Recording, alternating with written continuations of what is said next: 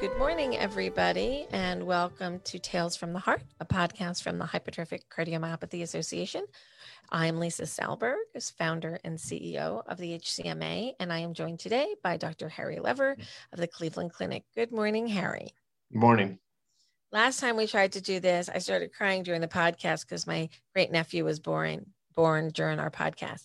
He's wonderful. He's almost a month old now, and uh, he's perfect. So I won't cry on this podcast, I promise.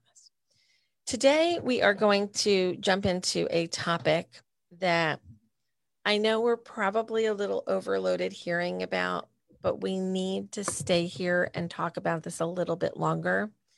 And it is of specific concern for the HCM community that we have to talk about COVID 19 and the Delta variant.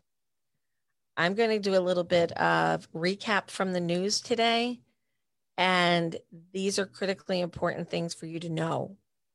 We're going to talk to Dr. Lever during this podcast about what we think are best steps for the HCM community and how to prepare yourselves and how to protect yourselves and your families and those with other chronic illnesses um, from the devastating, devastating effects of not only COVID 19, but the Delta variant. So let's do a quick recap, shall we? Um, we've been talking about COVID. We've been talking about COVID here at the HCMA since early March 2020. And we have run through a lot. But as of today, July 23rd, 2021, Missouri, Florida, and Texas represent 40% of all new cases and that majority of them are the Delta variant. Right now, the vaccination rates for those three states Florida's 48.1, Missouri's 40.5, Texas is 43.1. I want to go over some global numbers with you. According to the World Health Organization, over 33 million cases of COVID have occurred in the United States, with 600 4,546 deaths. That is in a population of 328.2 million, of which 60 million are under the age of 12. Worldwide cases of COVID are 191.7 million cases, with 4 million 127,963 deaths. Australia, total cases 32,269. Total deaths 915. Total population 25.7 million. Canada 1,440 I'm sorry, 1,424,200 confirmed cases, 26,508 deaths. Population 37.9 million. The Delta variant is recording spread rates that are 50% faster than the other variants that were out there. According to a high ranking official, they are referring to the Delta variant as the as 2020 version on steroids. Having been a person on steroids, this is not a good thing.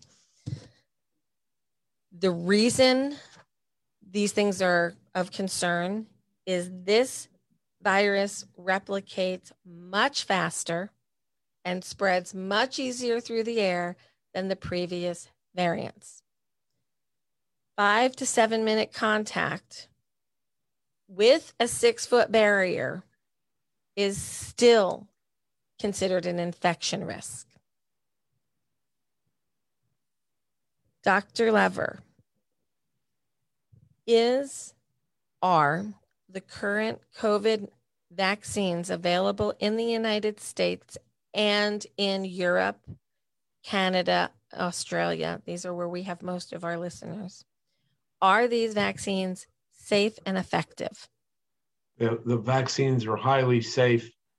They are effective, but we've been seeing some breakthroughs. Not a huge number, but there are some breakthroughs. There was a number that came back uh, from Los Angeles today, I believe. I hope I'm not quoting it wrong, but 20% of the new cases just in Los Angeles uh, may be breakthroughs.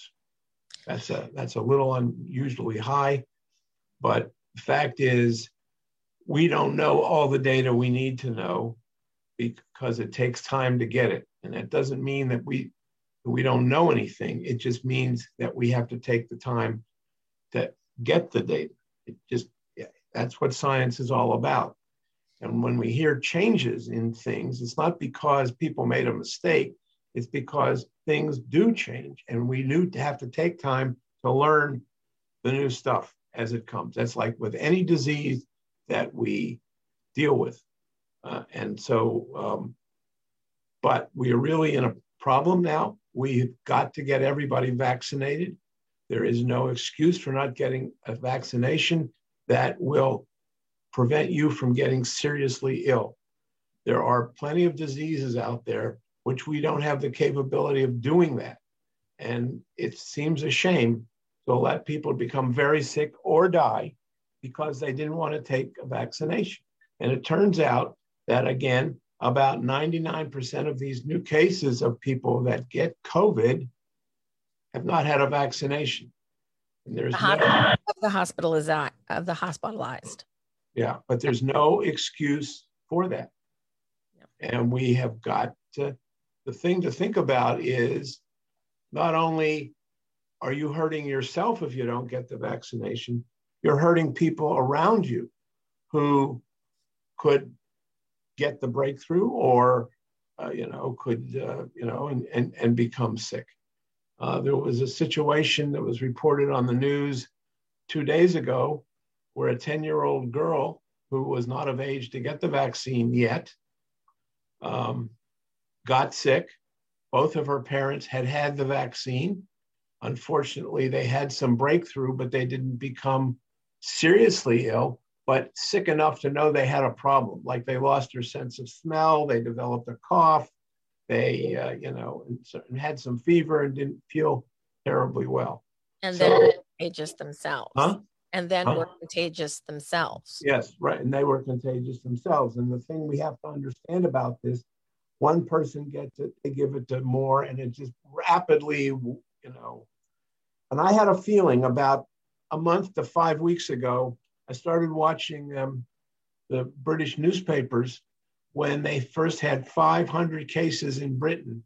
And within a week, it went to about 2,000 cases. And I said to myself, this is going to go and we're going to get it. And sure enough, it's exactly what happened. So when that thing is out there, we've got to be careful. And I think that certainly if you're in closed areas with people, you got to mask up contrary to what politicians are saying and all this kind of stuff. We they, we got to do everything we can to protect ourselves and our families. And so what if we wear a mask? What's the big deal? It's not, you know, it's not the end of the world. And it just shows you that this particular variant is very contagious. And what we don't want is to get something that's even worse than this. And the more people that have have the virus, the more chance that we will have more variants that could even become worse. And maybe at some point, the vaccine won't work very well at all. So we don't want that. We have got to vaccinate everybody. This is this is mandatory. And I think that the FDA has got to get moving here and certify this vaccine so that businesses and uh, hospitals can insist that their employees take the vaccine. Right now, uh, if you work in our hospital, you and you get the uh, you have to take the flu vaccine every year. And right now they haven't done that because the FDA hasn't officially passed on it. But the FDA must pass on it. Enough people have gotten this vaccine over enough time that we know that the stuff works and nobody's getting into serious trouble. So even, even we've heard a little bit about myocarditis. That's an inflammation of a heart muscle. It's not a serious problem. It can be treated within a few days with what we call non-steroidals like ibuprofen. And that will take care of the inflammation associated with this, with this bit of inflammation in the heart muscle. It's certainly much better to get that than to get a severe case of COVID. And um, so let's talk a little bit about the other problem associated with um, COVID.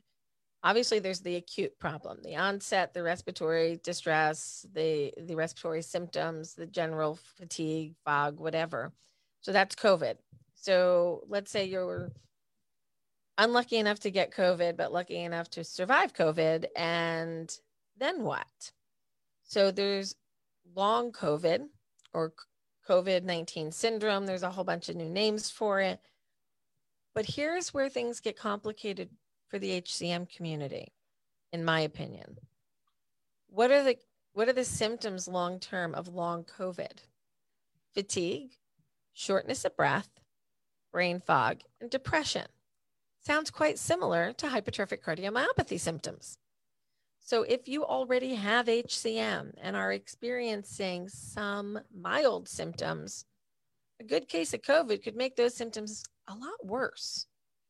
And for those who don't have HCM and wondered what it felt like, it's kind of probably a bit like long COVID.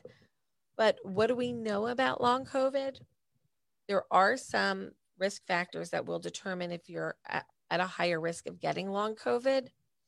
And this community is at high risk for getting long COVID because you have a comorbidity. Gender, age, and whether or not you are hospitalized for your original COVID are other risk factors, as well as um, what was the other one they had? Oh, it, the symptoms that you have uh, when you get COVID. If you have a loss of smell, there's a much higher likelihood that you will get long COVID as well. So this isn't a couple of days of being sick. This isn't a little virus. This is sticking with you for a long time. Six to nine months, we've got data for long COVID. There's not a lot of chance to collect data beyond that. And I want Dr. Lever to talk a little bit about how are we going to collect data to see what the real effect long term on the body is from well, COVID. First of, first of all, we've got to talk about something else uh, the acute effects on the heart and the lungs. Um, it's known that the coronary arteries can be severely affected with this disease, such that they become inflamed, they become uh, narrowed, and the blood supply to the heart can be damaged. When that happens, if you've got hypertrophic cardiomyopathy, you're already starting out with thick heart muscle, so that those coronary arteries cannot supply those thick muscle cells as well uh, when they're inflamed and the blood isn't getting through. So you can become severely symptomatic quite quickly, more so than somebody who did not start out with uh, hypertrophic cardiomyopathy or other heart disease.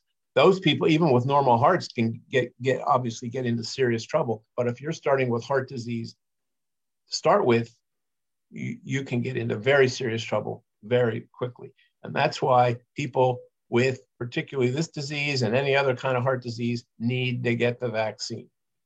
The other thing is that has a very severe effect on the lungs.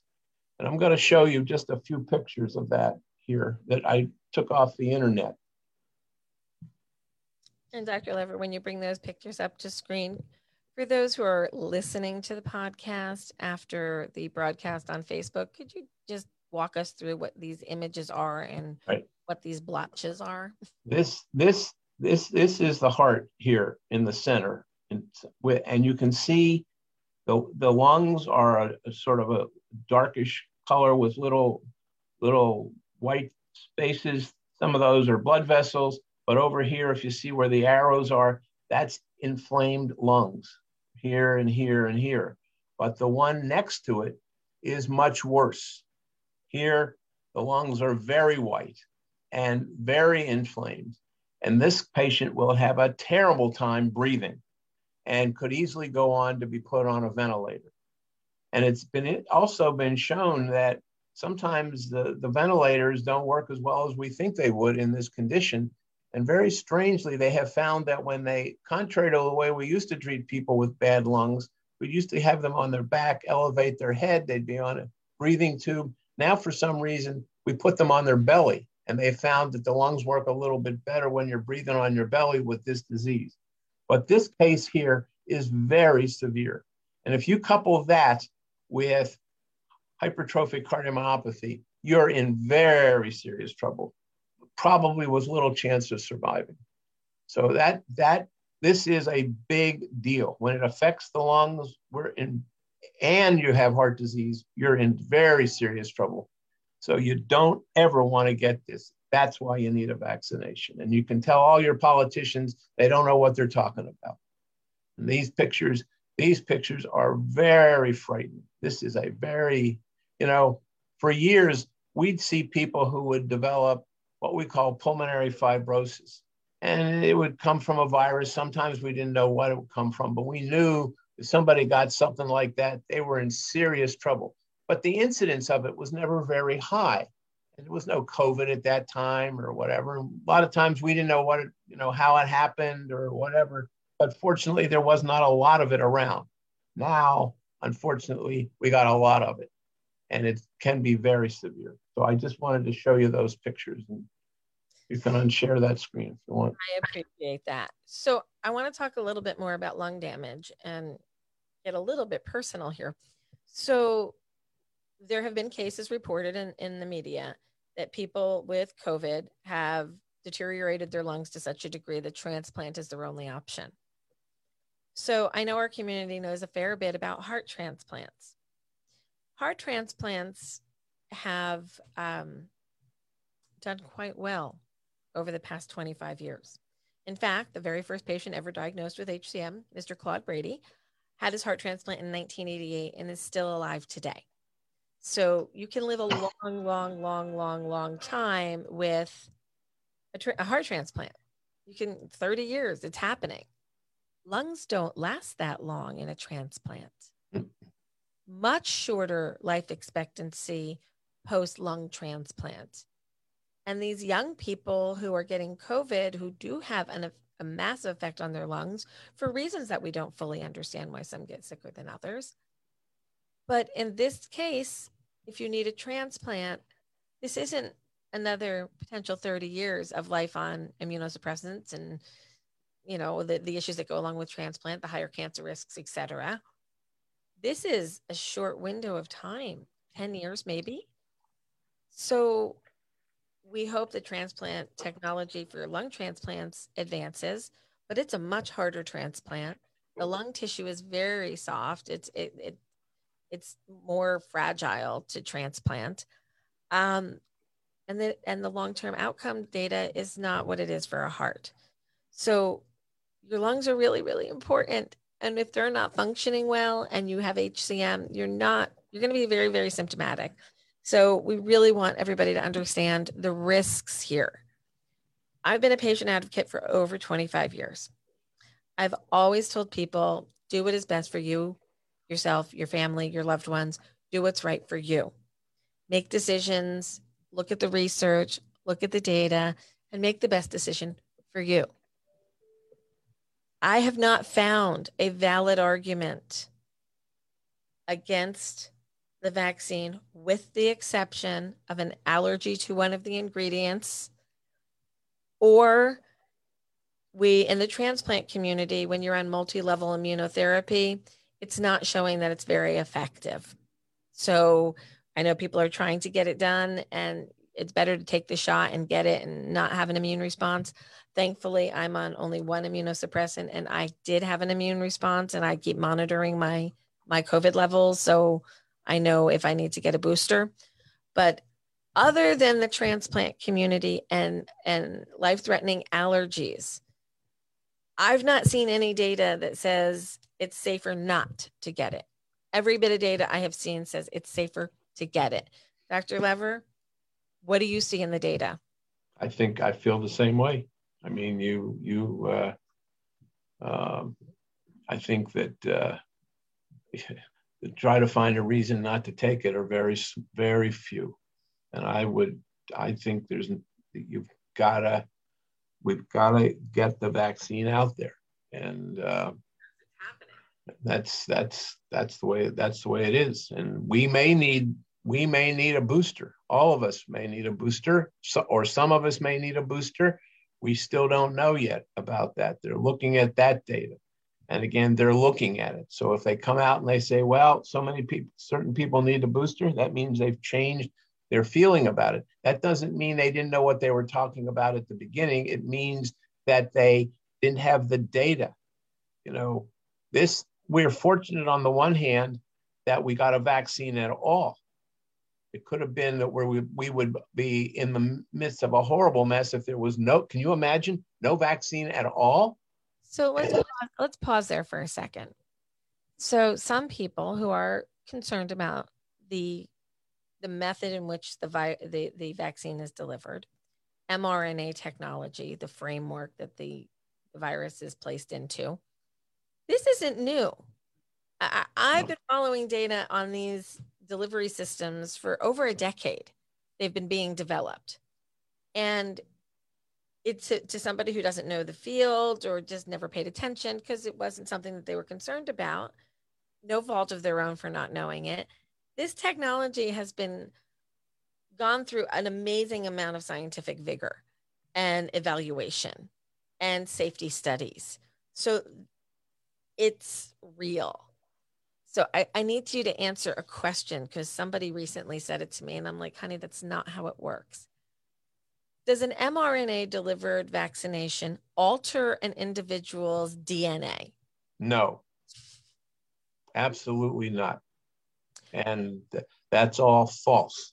It's, and as a matter of fact, from the technology that we've learned with this vaccine, we may be, be making even better influenza vaccines than we've had.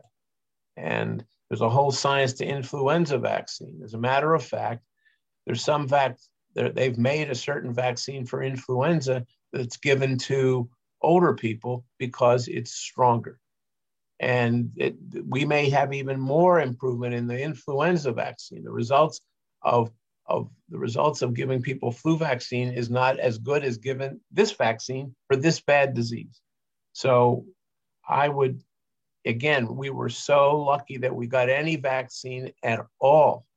And had we not gotten that, there would have been a lot more people having died because there was no vaccine. So here we have a treatment for a disease that we can save most of the people. All they have to do is take the treatment. That's all. So let's say you did. And it's given with a very small needle and a small amount of fluid. And yeah, your arm can hurt, and you can even get a fever if for 24 hours or whatever. But so what? It'll be gone and you'll be in good shape. I will say I had a tetanus shot that really, really, really, really hurt. Right. Prior to my my transplant, I had to re-up all of my vaccines just to make sure that I could be vaccinated from so many other things in the world um, because I won't have an immune system after transplant. So I upped all my vaccines in comparison to all the other vaccines I had, my arm hurt for like 12 hours, maybe like a bruise. And I got a little tired for a day or two. The end. The end.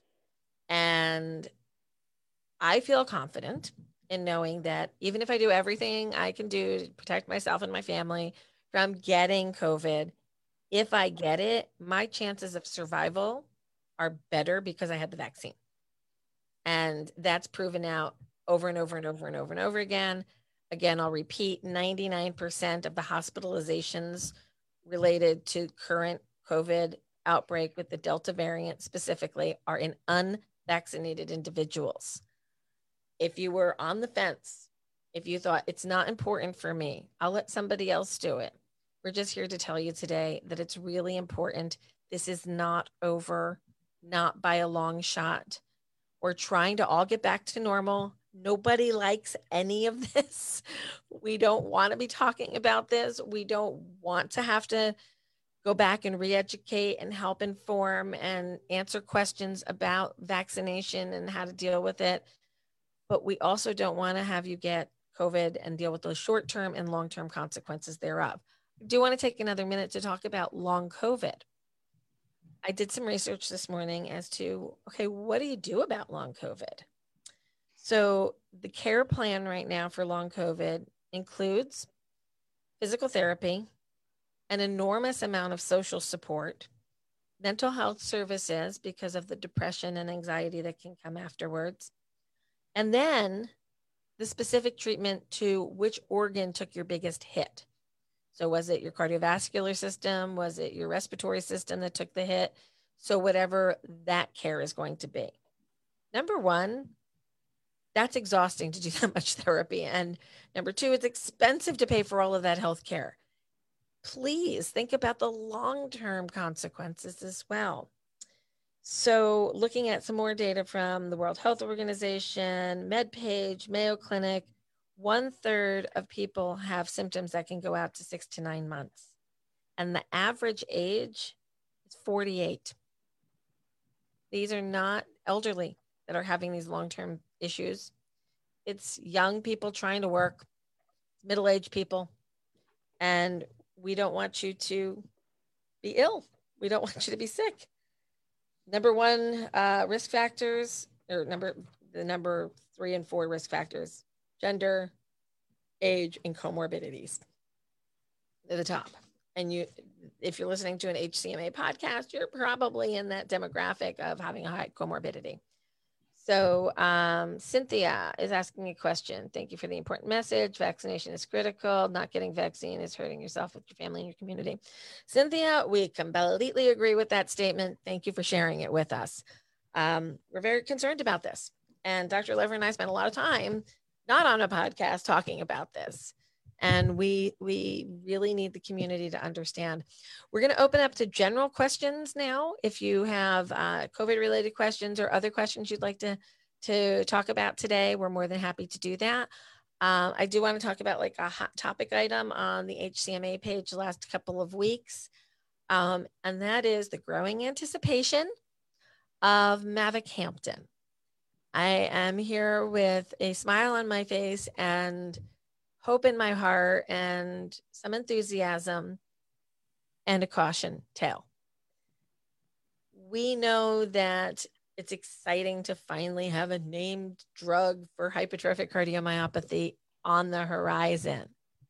We also know that we don't know a lot about it yet, but what we know seems to be promising. There's only data available on people who were on it for 30 ish weeks. Okay. So a little bit more than half a year, right? So we have to be cautious about indication here. People are asking, when can I get it? The answer is nobody really knows yet.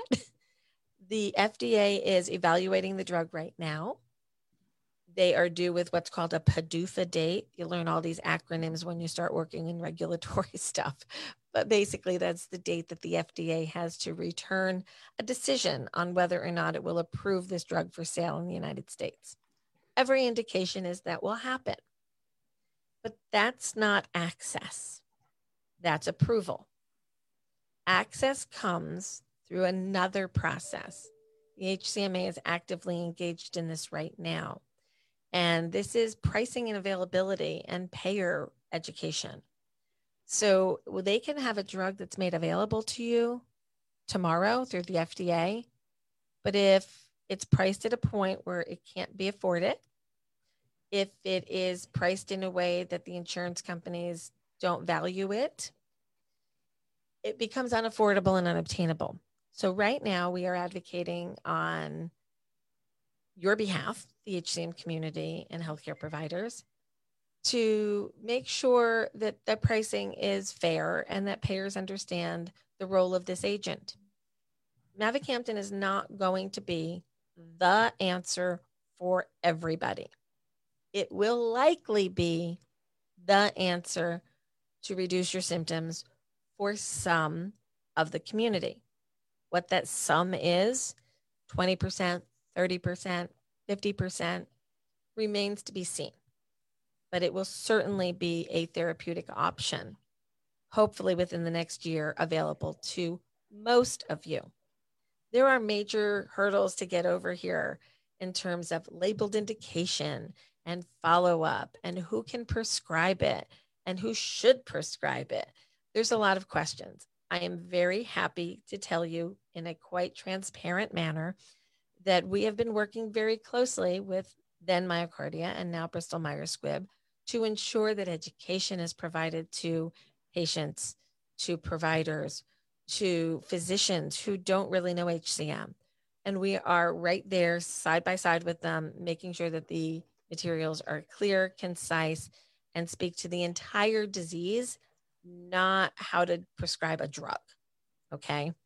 So I share your unbridled enthusiasm to a certain degree, and it's my job to put the bridles on and keep it in focus. Okay.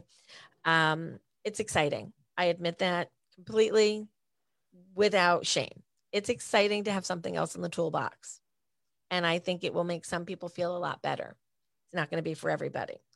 There are other trials coming up. You're going to hear from a company called Imbria. We're going to announce a webinar at the beginning of September with Dr. Martin Maron, and we're going to discuss this new clinical trial for the non obstructed population. And there's another company that we're going to be working with that I will mention in the next podcast um, for maybe genetic therapy. So a lot is coming. Yes, we're enthusiastic. Yes, I'm busier than I've ever been in my entire life. There's a lot going on. Medical education, Dr. Um, Lever is joining our HCM Academy.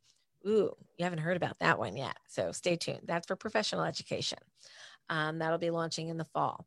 So there's a lot going on. Dr. Lever, are you enthusiastic about new th- treatments for HCM or are you cautious?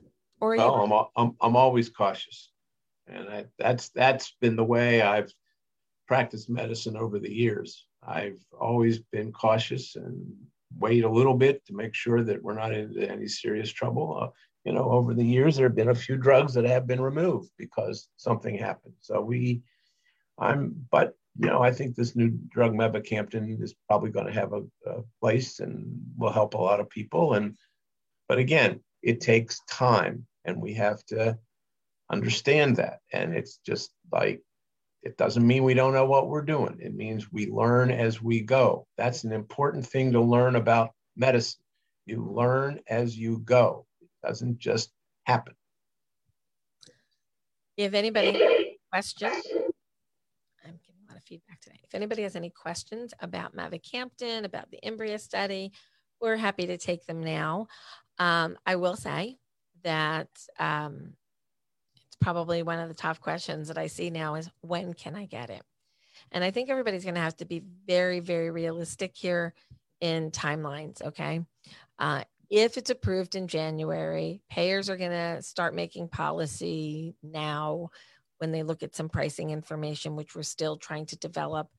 Um, it, it's it's going to be a, a complicated math equation, and it's got an element of shared decision making, and it's uh, I just lost my question. So if anybody's typing a question, I can't see it right now. I'm getting it up in a second. Um, but we need to make sure that people know that it's it's not like you can just go to the pharmacy uh, the day after approval and pick up a bottle. It's not going to be like that. The dosing is going to be done cautiously. There's going to be a lot of follow up, a lot of echoes done in the first couple of weeks.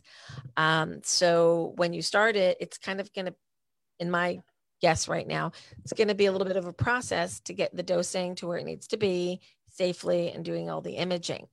Um, and we all know that echoes are variable in quality and variable in um, in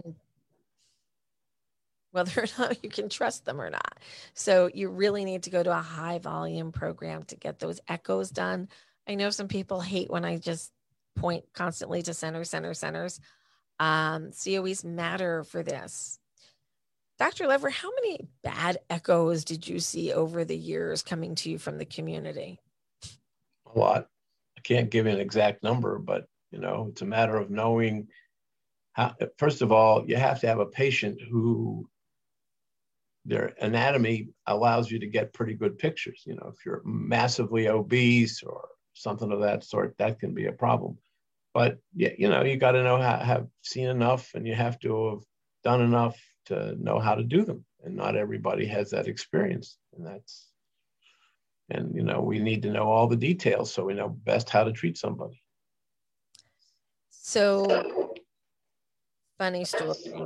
Um, this one hit, hit a little close to home. I once sent somebody I know quite well, because I haven't asked her about this yet, so I'm not going to say the name, to see you with her echo in hand. And it was back in the days of videotape. So that dates this a little bit. And she showed you a paper report and she showed you the video. You went back, you looked at the video, and you asked her, which one are you? The one on the paper, the one on the tape? Um, because the report said everything was fine and the tape showed obvious HCM. So, value of quality echo is critically important. So, somebody else brought up another point here about cytokinetics, exciting information this week on Redwood, uh, which is a study that they're doing in a class of drug that is very, very, very similar to mavacamten. Same concept of a myosin uh, inhibitor or modulator. Um, so, there's not only is mavacamten coming, but there's kind of a drug that's really similar but has some different properties to it that might be better for others than maybe the Mavic co- uh, compound will be. So there's not only other areas that are being investigated, but this whole concept of myosin modulators is critically important. And for those of you who are not data geeks, you know, you might wonder why there's so much interest in creating a drug for a disease that only has currently 140,000 people in the United States diagnosed and a potential of maybe maybe a million of us. That's our potential, rough numbers. Because we are the genetic presentation of something called heart failure with preserved ejection fraction. And if they can find mechanisms to treat us and have the heart respond appropriately, these drugs might be repurposed for people outside the HCM community, which are in much greater numbers than us. So there's a lot of enthusiasm around this class of drug.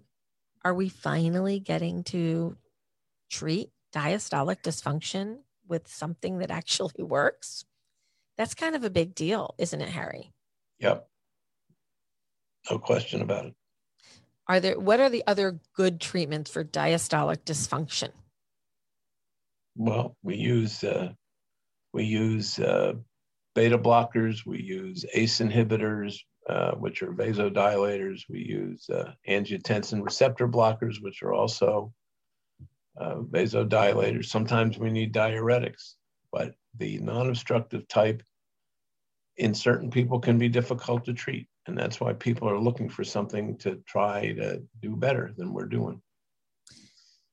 I remember once speaking to Grant Parr. I, I don't know that you know Grant. He was a cardiac surgeon here in Morristown.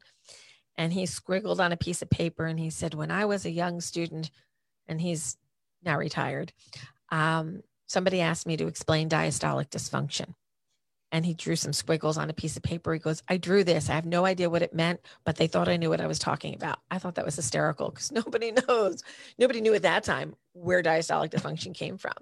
So um, he said, now we understand it better, and I still don't understand it.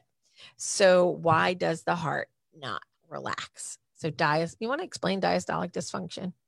Well, it's it's uh it's where the heart, as you say, doesn't relax. It doesn't it doesn't. It, it's stiff, and when in the resting phase, it doesn't.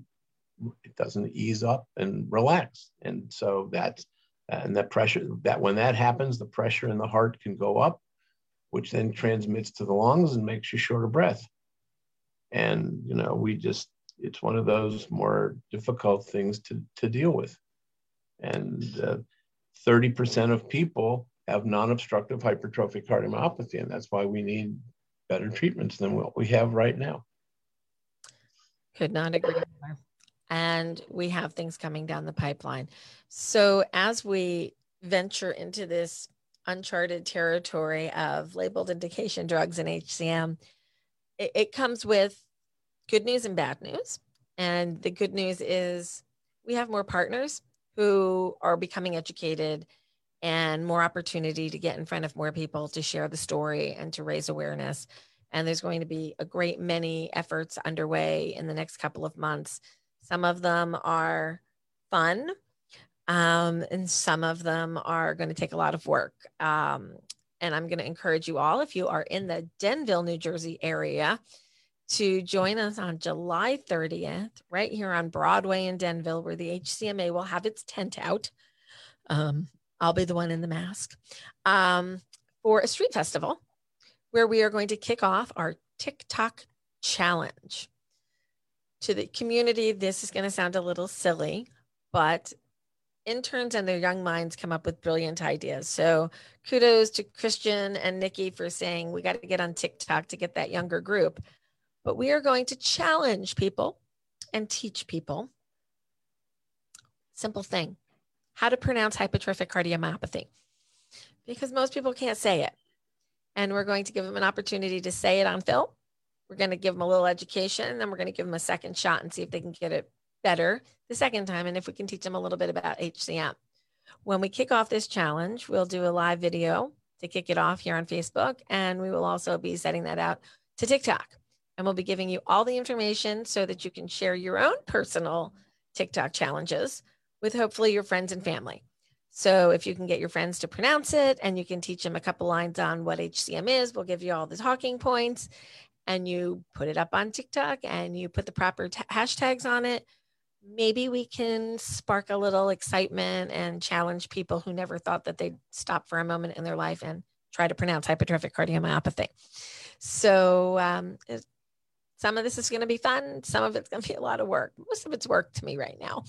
Um, but on the 30th, if you happen to be in the Denville area, want to come down for the night, there's some great restaurants and bands. And we are looking forward to seeing you there. We got giveaways. Look, I got like gift certificates from everybody in town. They're gonna, if you come do the challenge, you get in a drawing. So come on down, come on down, have fun. Yes, Harry, I'm having fun on TikTok. I know, not your jam, right? That works. Dr. Lever, what else do you want to tell our listeners today about COVID, MAVA, discovery? Just get your vaccine if you haven't gotten it. That's the most important thing to do. I could not agree more.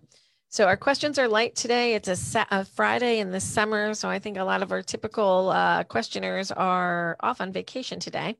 So uh, we will miss them this time. We hope the rest of you have enjoyed. Oh, wait, we got a couple of other questions here. I'm so sorry. I don't know why I wasn't seeing these. Ah, Mary Sharp. I was teaching my best friend in the ER how to say it. That's great.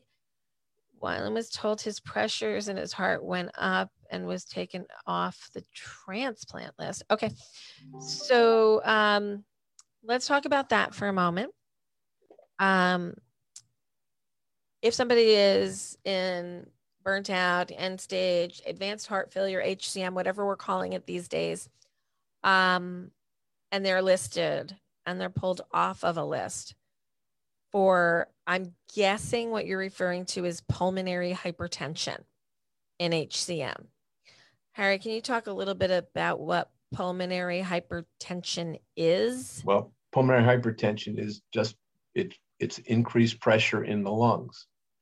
And if it's too severe, uh, the, the, the, the pressure can be fixed in the lungs. And it, but even with treatment, it might not get better. And sometimes, in rare cases, even with a transplant, if the lungs are damaged enough and there's enough scarring in there, it may not, the pressure may not get, go down even with a transplant. So that's a difficult diagnosis to make at times, but, and it doesn't happen that often. But, you know, there, there are ways you can tell by measuring the pressures if it's truly fixed pulmonary hypertension. And if it is, that's a problem. In some cases, that can result in a heart lung transplant combination, correct? Right. Yeah. Right. Um, I do know a number of people who were on the transplant list or successfully were transplanted with pulmonary hypertension. Um, they actually use uh, what is it, sildenafil, um, Cialis, um, for its original intended purpose. Um, so Viagra and Cialis were created to address problems like this. They just had a side effect that was more profitable. Um, we'll just leave it at that. So maybe um, they would try somebody on a drug like that to try to bring down the pressures in the lung and then hopefully relist. I have seen that happen before. once the pressure is Right. under control. Right. Um, diet management, sodium management, like you, you gotta you gotta go on that perfect balancing beam and just try to get everything in line and get the pulmonary hypertension down. And sometimes it can be um, it can uh, it can be relisted. Okay, double checking the list here. Someday Zoom and Facebook are going to come together and give me a transcript that comes through Zoom on what actually is being said in the feed so I don't have to go back and forth to my phone all the time. But technology hasn't caught up with us. So, a very different conversation today on Tales from the Heart. We covered details on COVID. We looked at the numbers. I don't mean to bum everybody out with all this, but we have to be vigilant we've come so far. We want to come back the rest of the way. We need everybody to participate. I know somehow in all of this, it became a polarizing topic. I urge you to think of polio, smallpox, things we've eradicated when we work together. It's not political, it's not a conspiracy, it's a virus and we have the tools to stop it. Please do your part. Um, advances in HCM, MAVA, Bristol Myers Squibb, Cytokinetics, Redwood study, exciting data, Imbria study coming up soon. You'll have a whole webinar and an opportunity to participate in a survey there, um, to participate in a clinical trial. There'll be eight sites in the world, seven in the United States lots of good stuff going on. Talked a little bit about pulmonary hypertension. Um, we always throw something in here a little different. Um, that's pretty much all I have for a Friday afternoon in the summer. I got to go write some reports and send some letters and get back to the grind. And Harry, we're going to talk in another couple of weeks. And I have good news for everybody. Uh, the first week of the month, we're going to start um, publishing the, the topics that we're going to cover in the podcast for the month. I also have a new podcast partner I'm going to bring in quarterly, um, who is a really interesting person.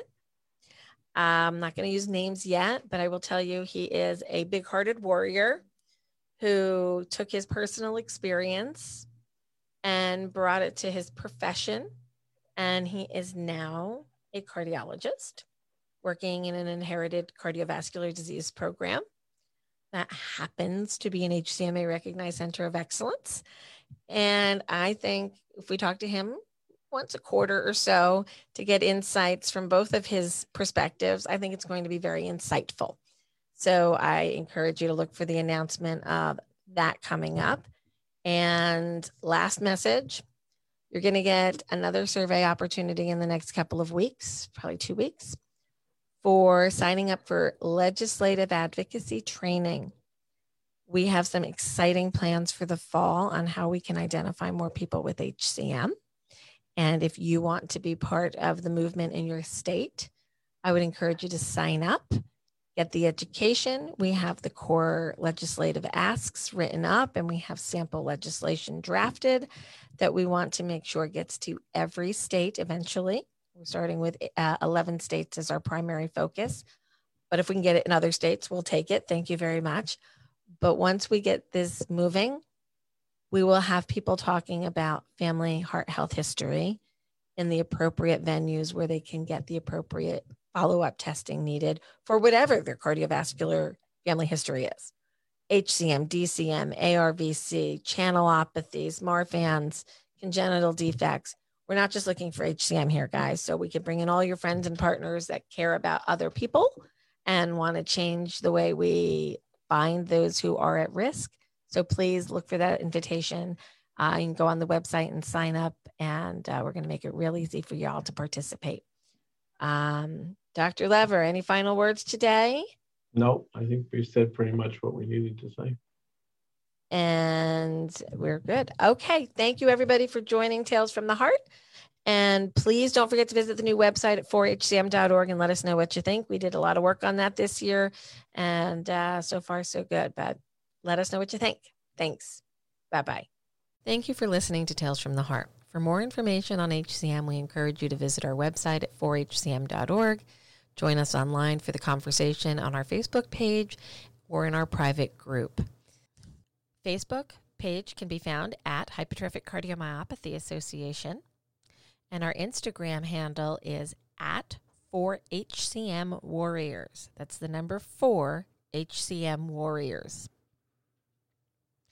Follow us on Twitter at 4hcm.org. For those members of the LinkedIn community, you may want to follow the conversation on the Hypertrophic Cardiomyopathy Association group. Join us today. To contact the Hypertrophic Cardiomyopathy Association, you can call 973 983 7429. You can email us at support at 4hcm.org or visit us online at our website, 4hcm.org, and send us an email from there. The Hypertrophic Cardiomyopathy Association is located in New Jersey and operates on East Coast time. We would like to thank our sponsors, MyoKardia, Invitae, Boston Scientific, and Cytokinetics for their support of this program. Please remember to sign up for the HCM Strong Tour Big Hearted Warriors Unite. Our virtual tour will begin September 3rd and include dates September 17th, October 8th, October 10th, October 24th, October 29th, November 12th, December 3rd, and December 10th. A few other events will be added.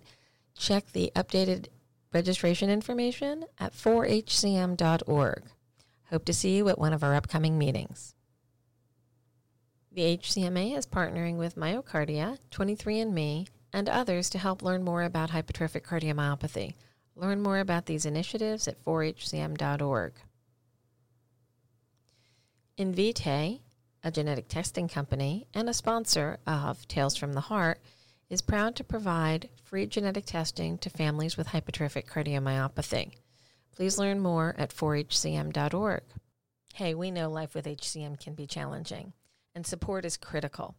That's why the HCMA has created an online support group system to help you and your loved ones live better with HCM. Join us. The HCMA is seeking volunteers on a number of different projects, including our online support group system, our peer to peer, Big Hearted Friends system, and our legislative subcommittee. Please visit 4hcm.org to learn more today.